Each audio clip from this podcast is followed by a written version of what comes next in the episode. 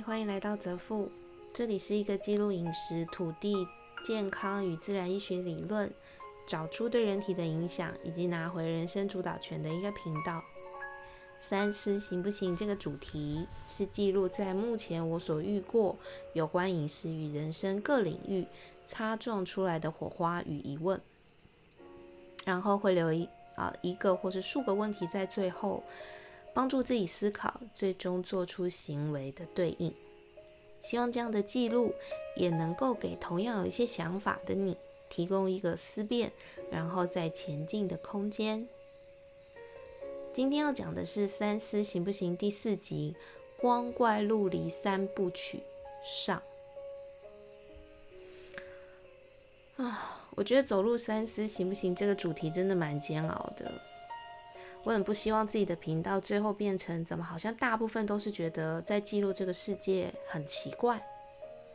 但是仔细想想，我也会聊很多很棒的事情啊。最后决定顺从自己的内心，把我最想要表达的事情记录下来。老话一句，不为了别人，就为了未来的自己。光怪陆离。三部曲总结了五月份这这个我几乎消失在 podcast 的时间里面所遇到一些事情的疑惑。上集要来聊的事情是对于思辨那些光怪陆离的存在。五月疫情期间，因为我之前去拜访的农夫，他做了一个羊油皂。身为一个从小用不惯沐浴乳的我，二话不说捧场了很多。拿到肥皂的时候呢，成分里面有一个我有点疑问的，叫做石碱。当天晚上，我去问了一个有在做手工皂的朋友：“诶，石碱这个东西是什么？”当然，我自己啊，因为很喜欢手工皂，所以加入了一些手工皂社团。那之前都发现，大部分的人使用氢氧化钠在做皂化，很少人用石碱。我有想过，石碱是不是就是氢氧化钠呢？于是我也问了跟这个农场老板合作的手工皂品牌他们的粉丝页啊，希望得到他们的回答。朋友后来传来了一个链接，链接是在讲石碱是什么，一切都从这个链接开始。朋友告诉我说，他的老师没有用这样的东西，因为老师都使用非常天然的成分，所以他也不知道农场老板的肥皂里面为什么会有石碱。合作的手工皂品牌粉丝页讯息我，告诉我说，石碱是他们拿来用让肥皂皂化的成分。我透过自己去网络上搜寻石碱。有很多网站里面有相关的讯息，可是呢，我发现了一个很诡异的情况，就是这些网站竟然都说一模一样的话，就好像复制贴上一样，几乎没有改过什么字。在这种应该说在各种不同类却都在聊肥皂的网页里面。更大的重点是，看了这么多，我还是不知道石碱是不是就是氢氧化钠，这让我觉得有点害怕。难道是我奴钝？明明这些东西讲得很清楚，但是我怎么看都看不懂吗？肥皂里面为什么要有石碱？因为要拿来造化用，但石碱好像不是氢氧化钠。肥皂以前也被称作石碱，在日本，肥皂的汉字就是石碱。石碱本身也有中药材，bra bra bra bra 的，这些东西好像都不能够完全的画上一个等号。更奇怪的是，我看完了这么多个网站，我都得到相同的说法，这让我在想。难道这些网站的撰写者，甚至小编、编辑、主事者，他们都没有人吸收过了这些理论，然后再用自己的表达去解释食碱、肥皂、氢氧化钠这整个过程之间的关联吗？难道大家真的觉得复制贴上方便简单就 OK 了？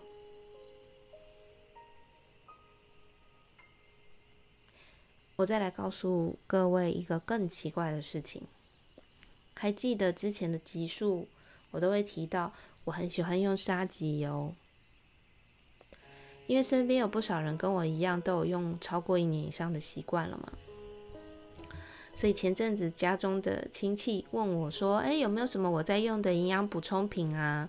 因为他们之前都是跟直销体系买，那他说他是因为高官，实际上他并没有想要买这么多，所以我就说：“哦，我有在，如果营养补充品的话，我大部分都没有买，只是补充沙棘油，我觉得就够了。”那出于好奇，他也做了一些功课之后，于是就跟我要了一瓶。一阵子之后，他写给我一个讯息，并附上链接。这个链接里面提到，沙棘油不建议服用超过三个月，不建议长期服用的说法。因为有在听的大家应该都知道，很多时候我。不太会选择直接相信翻译过后的文章，所以同一时间我在了解我想喜欢的这些四大领域里面的相关新知识的时候，我同时会搭配国外的论文资料来看，因为这些过往知识当中并没有提到这个不建议，所以我回过头去看了一下长辈提供的网址。发现，在这些中文的网址中提到沙棘油，大约有六成、七成以上都有这句话，同时也附上他们做出这个论点的理由，叫做因为尚未取得较为长期服用的数据或案例，因此不建议。这回到了跟时检一样的状态。看到这里，这是我第一次无言的地方。这里面不乏健康网站，还有医生，竟然也跟实检的状态一样，大部分用复制贴上的在态度在传递所谓的知识，不建议服用三个月以上，是因为目前尚未取得较为长期服用后的数据或案例，所以不建议。对我来说，这句话的意思是。因为写的人没有时间去找，或是也没有想要找人来实测，所以先以不建议服用，就不会多生事端。第二次无言是发生在最近，同样的一个亲戚，他又来跟我说了。他说：“因为他服用沙棘油，总是觉得喉咙会有点痒痒的，会有点干咳。停用了之后，反而就不会有这样的症状，所以要暂时停用。”我说：“好啊，没关系，本来就只是营养补充品。其实你好好的吃饭，好好的作息、运动，保持良好的心情，身体也会健康。”接下来就是让我无言的部分。他恳切的建议我。要我去找到为什么他之前提供的链接上面会写不建议服用三个月以上的这个说法的答案或是原因。他说，因为每个人的体质不同，吸收状况也不同，我总是要去了解这个部分。我认真的看着讯息，傻了足足好几分钟。大家可以同时在这里停下来思考一下，比如说这句话为什么我会觉得无言？还是大家觉得，嗯，我觉得这个对啊，没错啊，没问题啊？还是你也会跟我一样觉得无言呢？我们来把亲戚、长辈所有的人幻化成消费者，消费者要求我要去跟提出不建议。这样子论点的人，去找到他们为什么这么说的原因跟论述，而这些原因其实在一开始就写在他们的网页上，说因为没有得到较为长期服用下的数据及案例，所以不建议长期服用。我在频道上实测了四个月，也超过网页提到的三个月，在实测以前也喝了超过一年，加上我身边的朋友使用沙棘使用沙棘油的人数也很多，大家当然都有相对应的一些好处，也有少许觉得，嗯，就是皮肤变亮了，毛细孔变小了，但其他的部分好像还好。身为一个你问了我，我才说哦，我用什么啊？而且对我而言完全没有现实好处返还在我身上的这个前提之下，我要被诚恳的要求去替别的论点的人，甚至是提出这样疑问的消费者，寻找你们想要的答案吗？宇宙万物的知识非常多啊。现在不是的，未来未必不是。就像以前癌症的致死率很高，现在的癌症其实治愈的也很多，致死率也没有以前那么高了。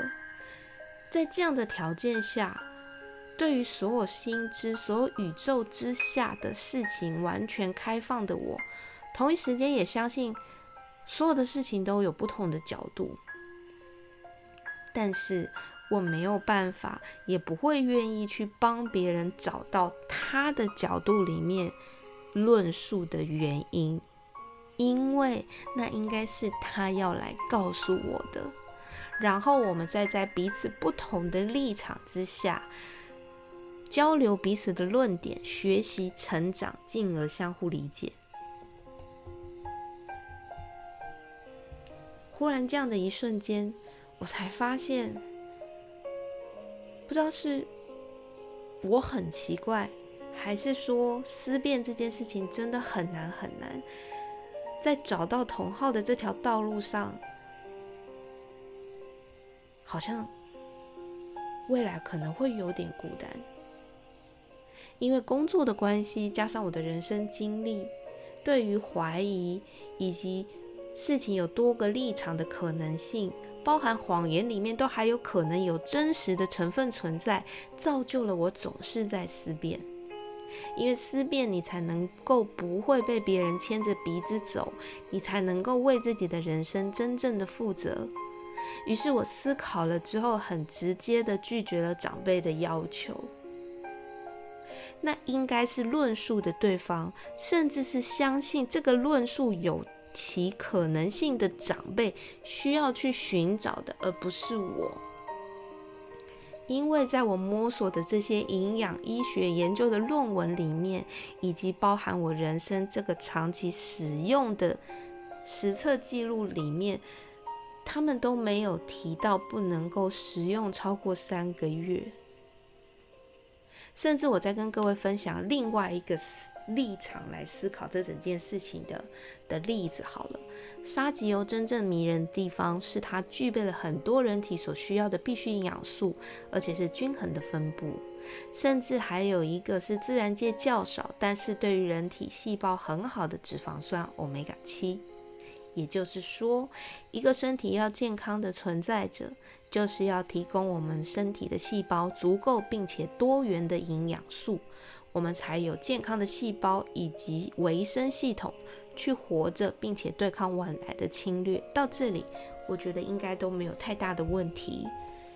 均衡摄取多样天然的食材底下，会不会有人说：“嗯，你这样均衡的摄取不能超过三个月哦？”如果没有，仅仅是富含人体需要的均衡营养素的沙棘油。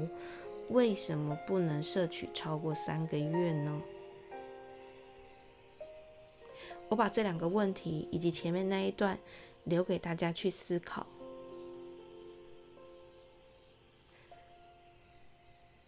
在人生的法庭里面，我把它比喻成法庭，一定会有多方立场的表达以及论述。